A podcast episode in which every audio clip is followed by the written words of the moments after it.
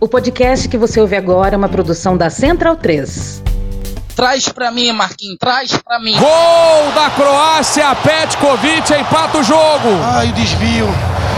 É Desviou no Marquinhos. Caralho, Marquinhos. A bola ficou um pouco mais longe do que o Alisson conseguiria chegar. A few moments later. Autorizada a cobrança do pênalti. Se ele errar, acabou. O Neymar nem bate o pênalti. Vai errar. Partiu pra bola, Marquinhos! Acabou. Puta que pariu, Marquinhos. Acabou. Acabou, Neymar. Time de filho de uma puta. Caralho. Neymar não bateu o pênalti. Seu sem vergonha, seu burro. Calma. Burro. Seu idiota. Calma. Seu idiota. Calma. Acabar com o país. Aí eu acho exagero. Deu errado.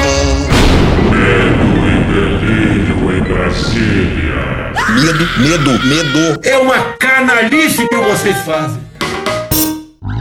Olá, bem-vindos ao Medo e Delírio em Brasília com as últimas notícias dessa bad trip escrota em que a gente se meteu. Bom dia, boa tarde, boa noite. Por enquanto. Eu sou o Cristiano Botafogo Cristiano, seu lixo. Gente nojenta como você! Caralho! nada, manhã! E o Medo e Delírio em Brasília é escrito por Pedro Daltro. Um abraço, Daltro. Fala, seus lixos! Esse é o episódio dias 1439 e 1440. Ah, é? Foda-se. E se tudo der certo e o resultado das eleições for respeitado, faltam 23 dias pro fim do governo Bolsonaro. Alegria! Alegria! Vambora! É um rabo, gente. Ó, como o cara é grosso. Bora passar raiva?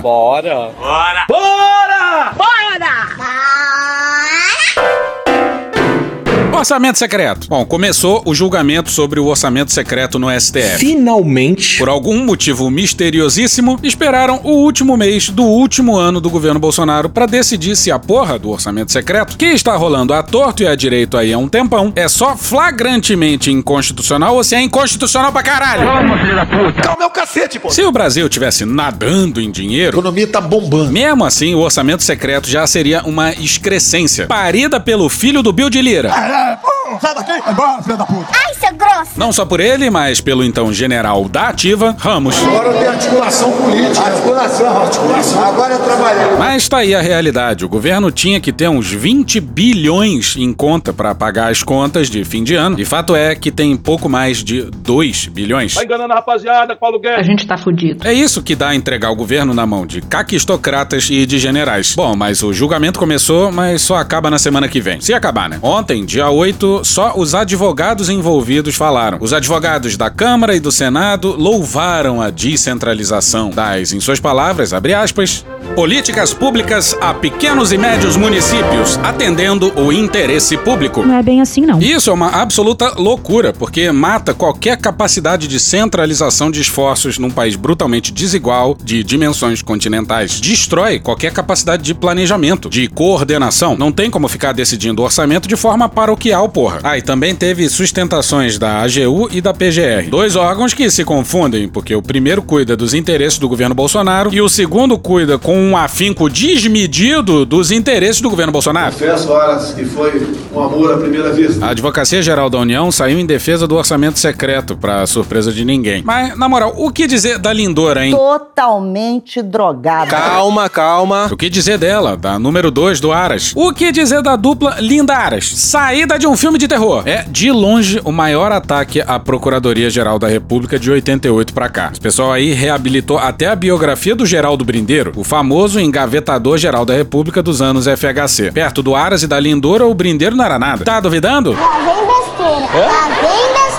O Supremo, nesse momento, não é um palco político. Palco político. Palco político. Sim, ela tá dizendo que o STF virou um Palco político. Palco político. E disse isso sentada ao lado da Rosa Weber, atualmente presidente do STF. E é uma falta de vergonha na cara sem limite. E palco político é a PGR, porra. Ele não deveria, como foi feito durante todas as sustentações, apenas uma crítica ao Congresso Nacional, ao, ao Oh.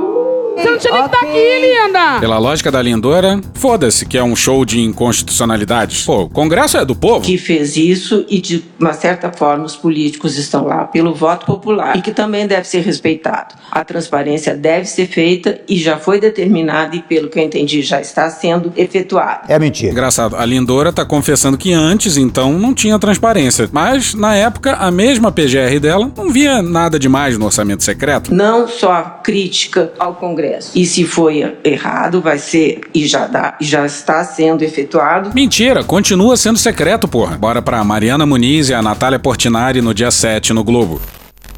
Mesmo depois da solução apresentada pelo Congresso no ano passado para dar mais transparência às emendas de relator pagas em 2022, pelo menos um terço desses recursos continuam com a omissão do parlamentar autor da indicação nesse ano. Após o STF suspender o pagamento em decisão liminar no ano passado para exigir mais transparência, o legislativo se comprometeu a, a partir desse ano, divulgar os parlamentares autores das indicações. Mas isso vem ocorrendo apenas parcialmente. E malandro é malandro, mané. O Lira só criava formas novas de driblar a decisão da Rosa e os princípios da administração pública. E uma dessas formas eram as emendas de usuários externos. O Globo pediu ao relator do orçamento desse ano, o deputado Hugo Leal, do PSD do Rio de Janeiro, a relação de parlamentares que fizeram pedidos para usuários externos, mas não teve resposta. Transparência acima de tudo. E o Aras é absolutamente inacreditável. É inacreditável. Lá atrás, em 2020 e 2021, a PGR dizia que o STF não tinha que se meter, que não tinha nenhuma inconstitucionalidade ali. Mas olha o que ele mesmo escreveu em novembro de 22 num parecer enviado à Rosa. Abre aspas. Bem ou mal, os atos impugnados de prestação de contas caminharam no sentido de maior publicidade em comparação com a situação previamente existente. Fecha aspas. Mas que filho da puta, olha aí, veja você.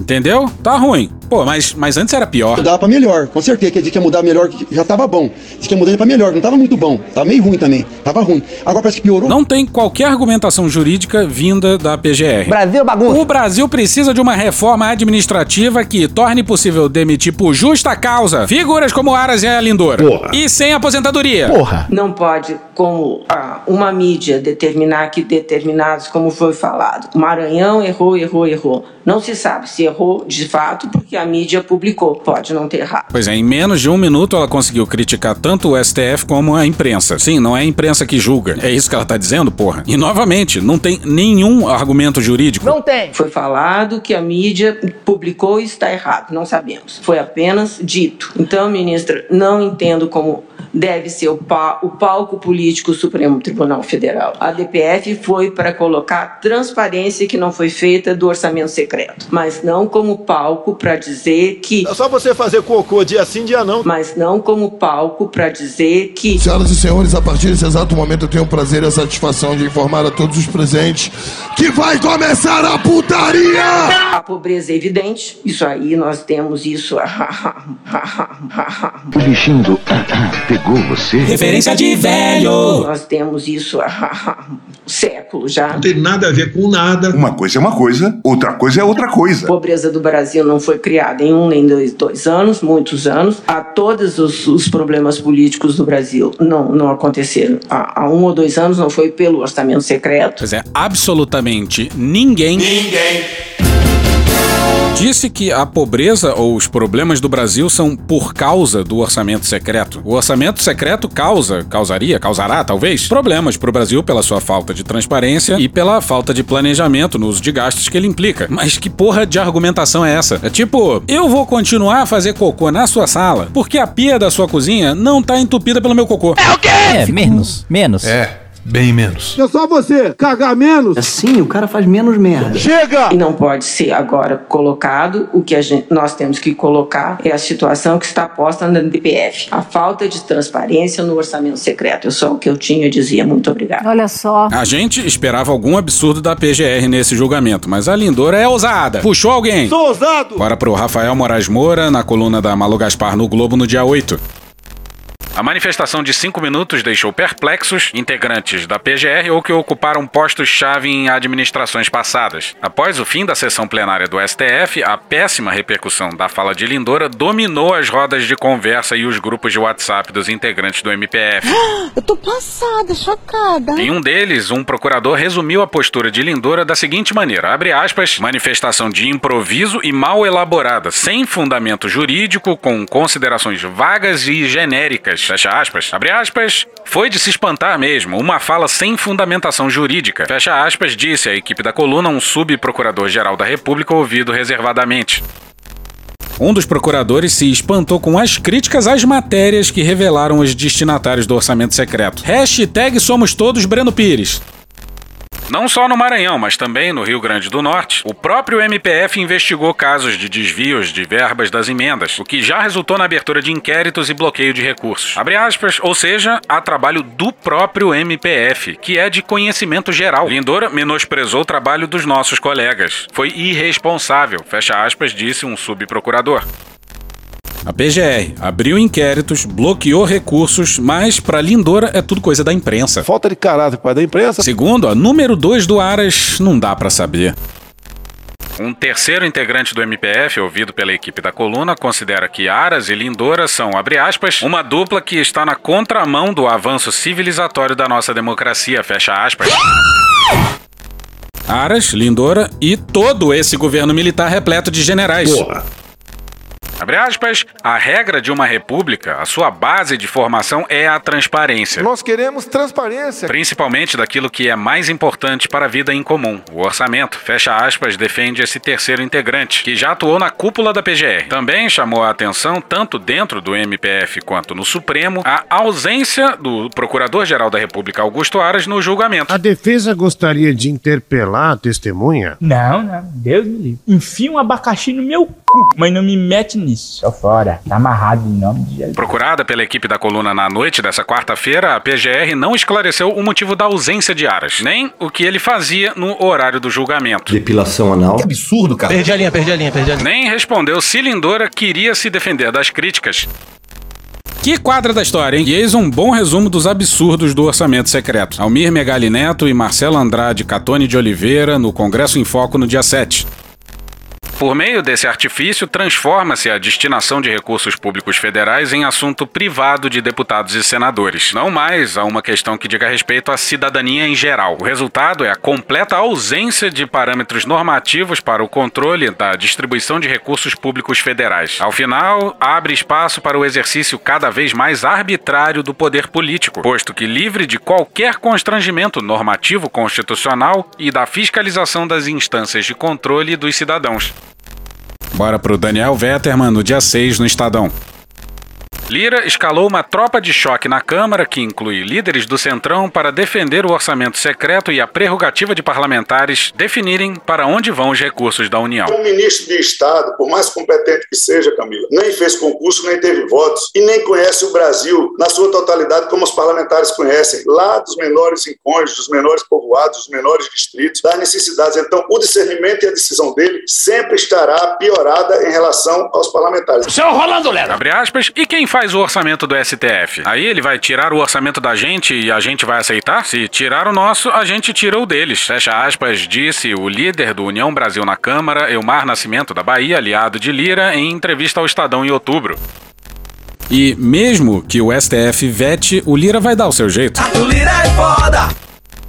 Uma minuta foi preparada para tentar convencer ministros do STF a aceitarem a manutenção do orçamento secreto sob novas regras. A proposta distribui os recursos entre bancadas e parlamentares proporcionalmente ao tamanho dos partidos na Câmara e no Senado. Além disso, carimba a metade das verbas para saúde e assistência social. Atualmente, a distribuição fica sob controle dos presidentes da Câmara, Arthur Lira, do PP de Alagoas, e do Senado, Rodrigo Pacheco, do PSD de Minas Gerais, conforme os acordos feitos internamente e sem transparência, definindo os parlamentares que serão privilegiados.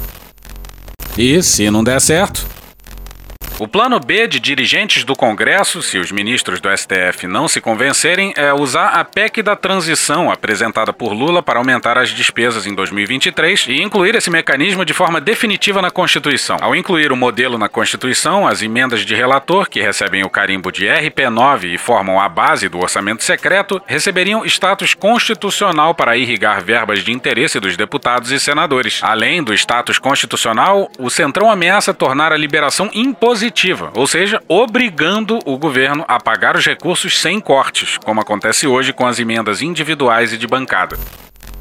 Nem cortar o governo federal poderia. E a gente queria muito acreditar no que vai seguir, mas nos falta o otimismo.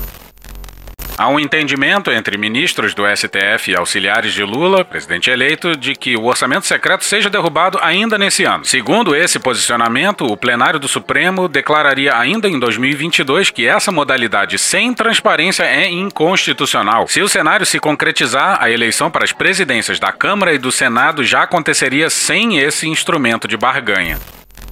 Era pro orçamento secreto ter sido enterrado em 2020, no máximo no começo de 2021. Mas. Brasil bagunça! E agora uma mensagem dos nossos anunciantes. Oi, ouvinte do Medo e Delírio em Brasília. Aqui é a Branca Viana, da Rádio Novelo.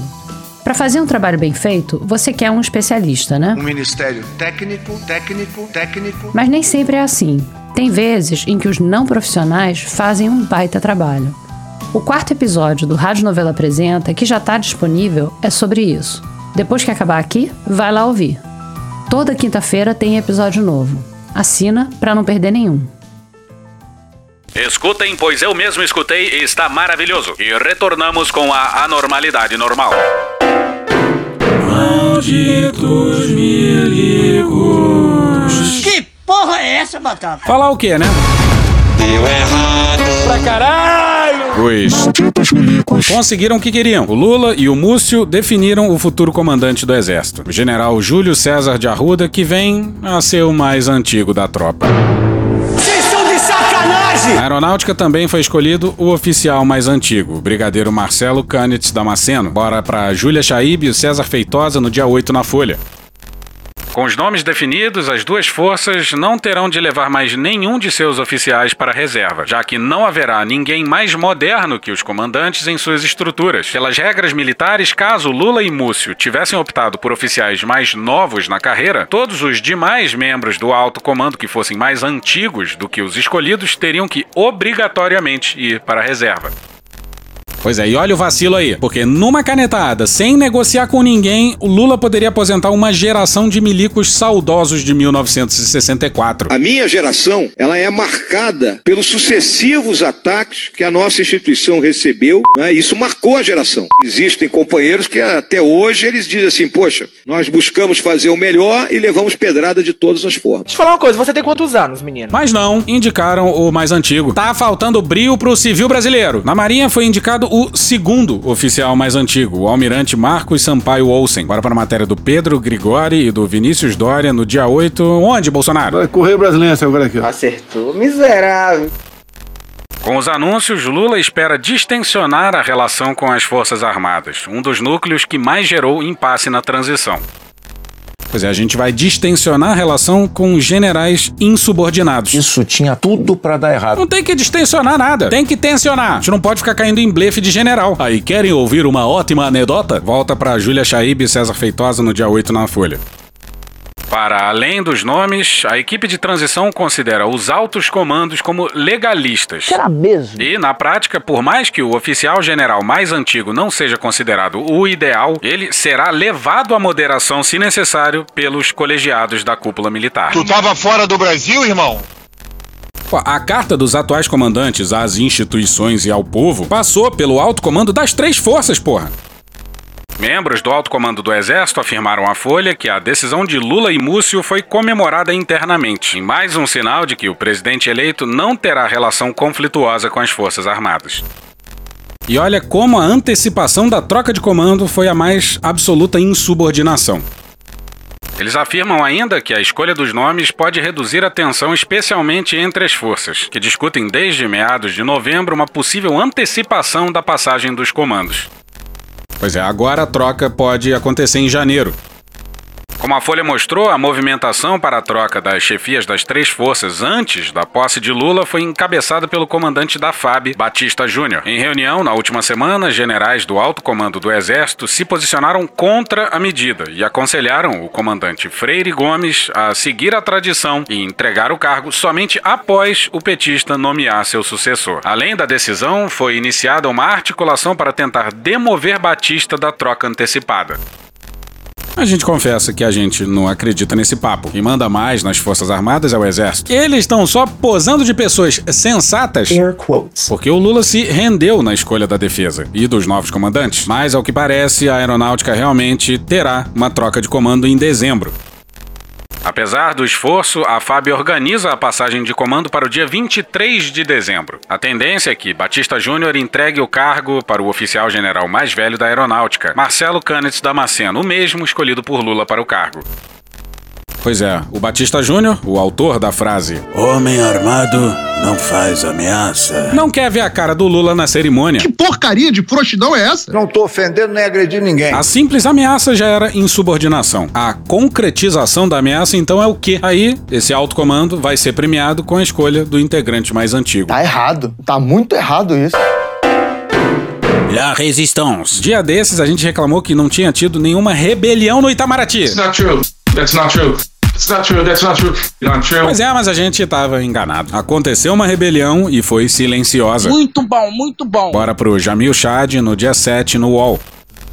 Dois diplomatas entram em um café em uma capital europeia. Um deles é brasileiro e carrega informações ultra secretas. Sua missão é desarmar uma bomba. Parece filme de espionagem, mas a cena é real e se repetiu no governo Bolsonaro. Uma rede de resistência clandestina foi criada no Itamaraty para conter a política externa bolsonarista. Aê, porra! Aí sim, porra, e vai o nosso beijo pro pessoal do Itamaraty. Dia desse a gente mandou um salve pro pessoal da ABIN, que tinha feito um texto maravilhoso esculhambando os militares. Uma volta pra resistência poliglota. Temas como mudanças climáticas, direitos humanos, a questão palestina ou mesmo a guerra da Ucrânia foram tratados nesses encontros sigilosos, confirmados pelo UOL com 13 funcionários do Itamaraty, incluindo embaixadores e servidores administrativos, em um amplo e ainda inédito estudo de pesquisadores da FGV e de Oxford. A rede não envolveria apenas alguns poucos nomes e, de fato, teria se espalhado por alguns dos principais departamentos da chancelaria. Praticamente um foi mal, tava doidão em tempo real. Só que no caso foi, foi mal, entrou uns malucos doidão aqui, começaram a quebrar tudo, mas a gente não deixou não. E rolou isso e nem precisou acabar o governo Bolsonaro. Os objetivos da rede clandestina eram permitir que o outro país tivesse tempo para reagir a mudanças na política externa do Brasil sem que uma crise fosse estabelecida. Preservar a credibilidade do Brasil no exterior e salvar décadas de uma construção da diplomacia nacional. Para diplomatas, a palavra correta seria resistência, que existiu, abre aspas, em nome da democracia e da soberania. Fecha aspas. Vocês são embaixadores, diplomatas? E sempre ocorreu dentro de parâmetros da legalidade. No fundo, tais atos não eram nada mais do que uma tentativa de equalizar posições diante daqueles que estavam destruindo as estruturas do Estado. Pois é, servidores públicos na melhor acepção do termo. E eis a única conclusão possível. A verdadeira sabotagem nesse sentido era o que estava ocorrendo com o sequestro de décadas da diplomacia brasileira para atender aos objetivos da extrema-direita. Dia desses, a gente falou que muitos servidores certamente terão registrados muitos crimes cometidos por esse governo militar. E os diplomatas juntaram documentos e gravaram reuniões. E, ironia das ironias, realizaram reuniões que não constavam na agenda oficial. Se o Bolsonaro pode, eles também podem. Vale ler na íntegra a matéria do Jamil. Puxa daí, Cunha. Que Deus tenha misericórdia dessa nação. E hoje a gente fica por aqui. Este episódio usou áudios de Casé TV, Cartoon Network, Os Donos da Bola, Gaveta, Esportes TV, Jovem Pan Esportes, Samuel Mariano, Cara Tapa, Gil Brother, Hermes e Renato, Galãs Feios, Poder 360, TV Alesp, Casimiro, Thiago Santinelli, Choque de Cultura, Igor Guimarães, Carla Bona, Átila Yamarino, UOL, TV Brasil, O Povo Online, CNN Brasil, Cecília Oliveira, Monty Python, Panorama CBN, Canal GNT, Diogo Defante, Antagonista, TV Justiça, Bezerra da Silva, Rede Globo, Mr. Catra, Molejo, Felipe Noronha, Meteoro Brasil, Porta dos Fundos, Papo de Política, Estadão, Planalto, Advogado Paloma, Doutor Fernando Lemos, Leandro Rassum, Carmina Burana, Samira Close, Tiago Rodrigo, Poderoso Chefão, Jovem Pan, Parafernália, BBC World Service, Cuphead, Brian McKnight, Os Trapalhões, TV Câmara, Conversas Cruzadas, Franciel Cruz, Stallone Cobra, Portal Uai, Regina Roca, Chico Botelho, TV Senado, Globo News, Band News, Metrópolis, Band Jornalismo, Rádio Band News FM, Léo Stronda, Daniel Furlan, João Carvalho, Valentina Bandeira e The Office. Thank you! Contribua com a nossa campanha de financiamento coletivo. É só procurar por Medo e Delírio em Brasília no PicPay ou ir no apoia.se barra Medo e Delírio. Porra, doação ao caralho, porra. Não tem nem dinheiro pra me comprar um jogo de videogame, morou, cara? Pingando um capilé lá, vocês ajudam a gente a manter essa bagunça aqui. Assine o nosso feed no seu agregador de podcast favorito e escreve pra gente no Twitter. A gente joga coisa também no Instagram e no YouTube. E o nosso Faz Tudo Bernardo coloca também muita coisa no corte Podcasts Medo e Delírio no Telegram. E agora a gente também tem uma loja, loja.medoedelirioembrasilha.com.br. Eu sou Cristiano Botafogo, um grande abraço e até a próxima. Bora passar a raiva junto? Bora!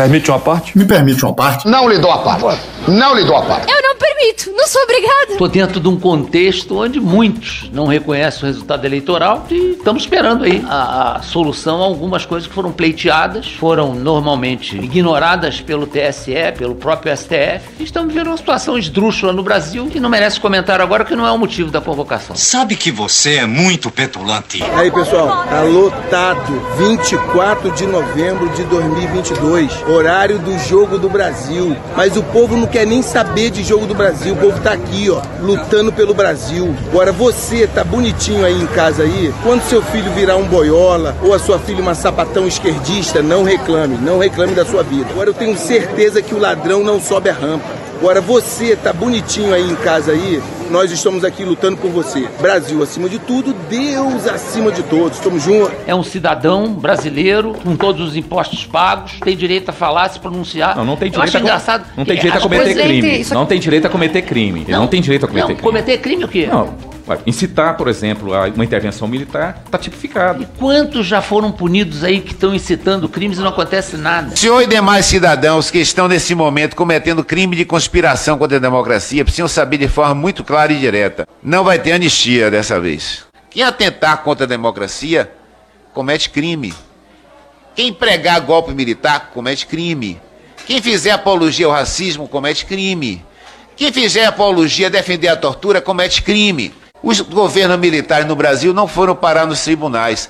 Mas os militares deste governo, da tragédia, da destruição nacional e do cometimento de crime de corrupção, com certeza irão parar nos bancos dos réus. Puta que pariu. Porra! Porra! Porra! Porra! Putinha do poço. Problemas? Pornô. Pornô. Paralelepípedo de crack? Paralelepípedo de crack? Paralelepípedo de crack. Frente Putin. Frente Putin. Frente Putin. Frente Biden. Frente Biden. Frente Biden. Frente Lula.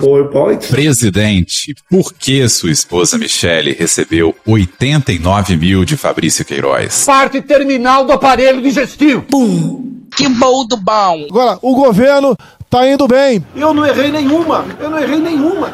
Zero. Porra. Será que eu tô errando falar isso daí? Não tem como não dar errado. Vai dar errado. Tem tudo para não dar certo. O cu dilatado. Lula ou Bolsonaro? Qualquer pessoa me perguntar Satanás ou Bolsonaro, eu vou responder Satanás. A verdadeira polarização é entre os que querem o direito de viver e os que querem o direito de matar.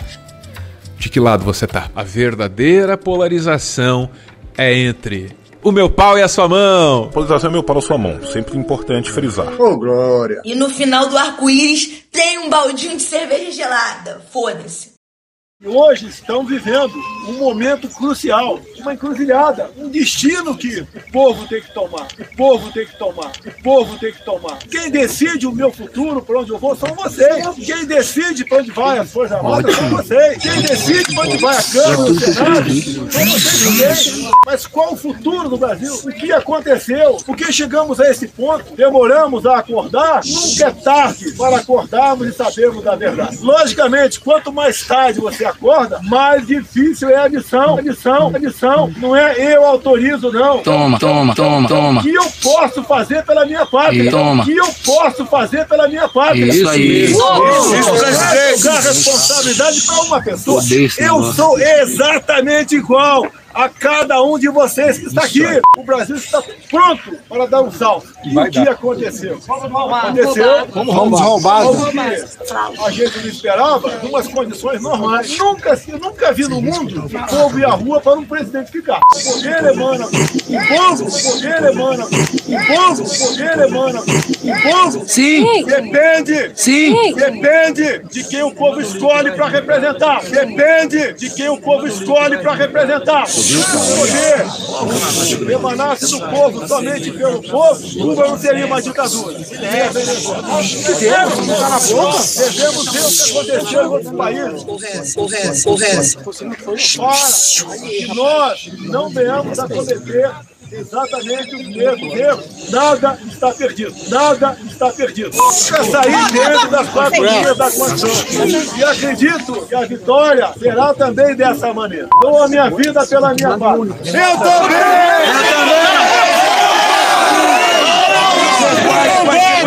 na mão do comunista. A vida física. Não é se matar pela pátria e trabalhar. É natural. A vida física é que precisa do. Temos como mudar o futuro da nossa nação. Com o mesmo ingrediente. Ninguém pode fazer um bolo diferente. Desses ingredientes que temos agora pela frente, nós já sabemos lá atrás o que aconteceu. Vamos acreditar, vamos nos unir, criticar só quando tiver certeza absoluta, buscar alternativa e cada um ver o que ele pode de fato fazer pela sua parte. Sabemos que o tempo voa, cada minuto é um minuto a menos. Vamos fazer a coisa certa, diferentemente de outras pessoas. Vamos vencer. Acabou? Acabou!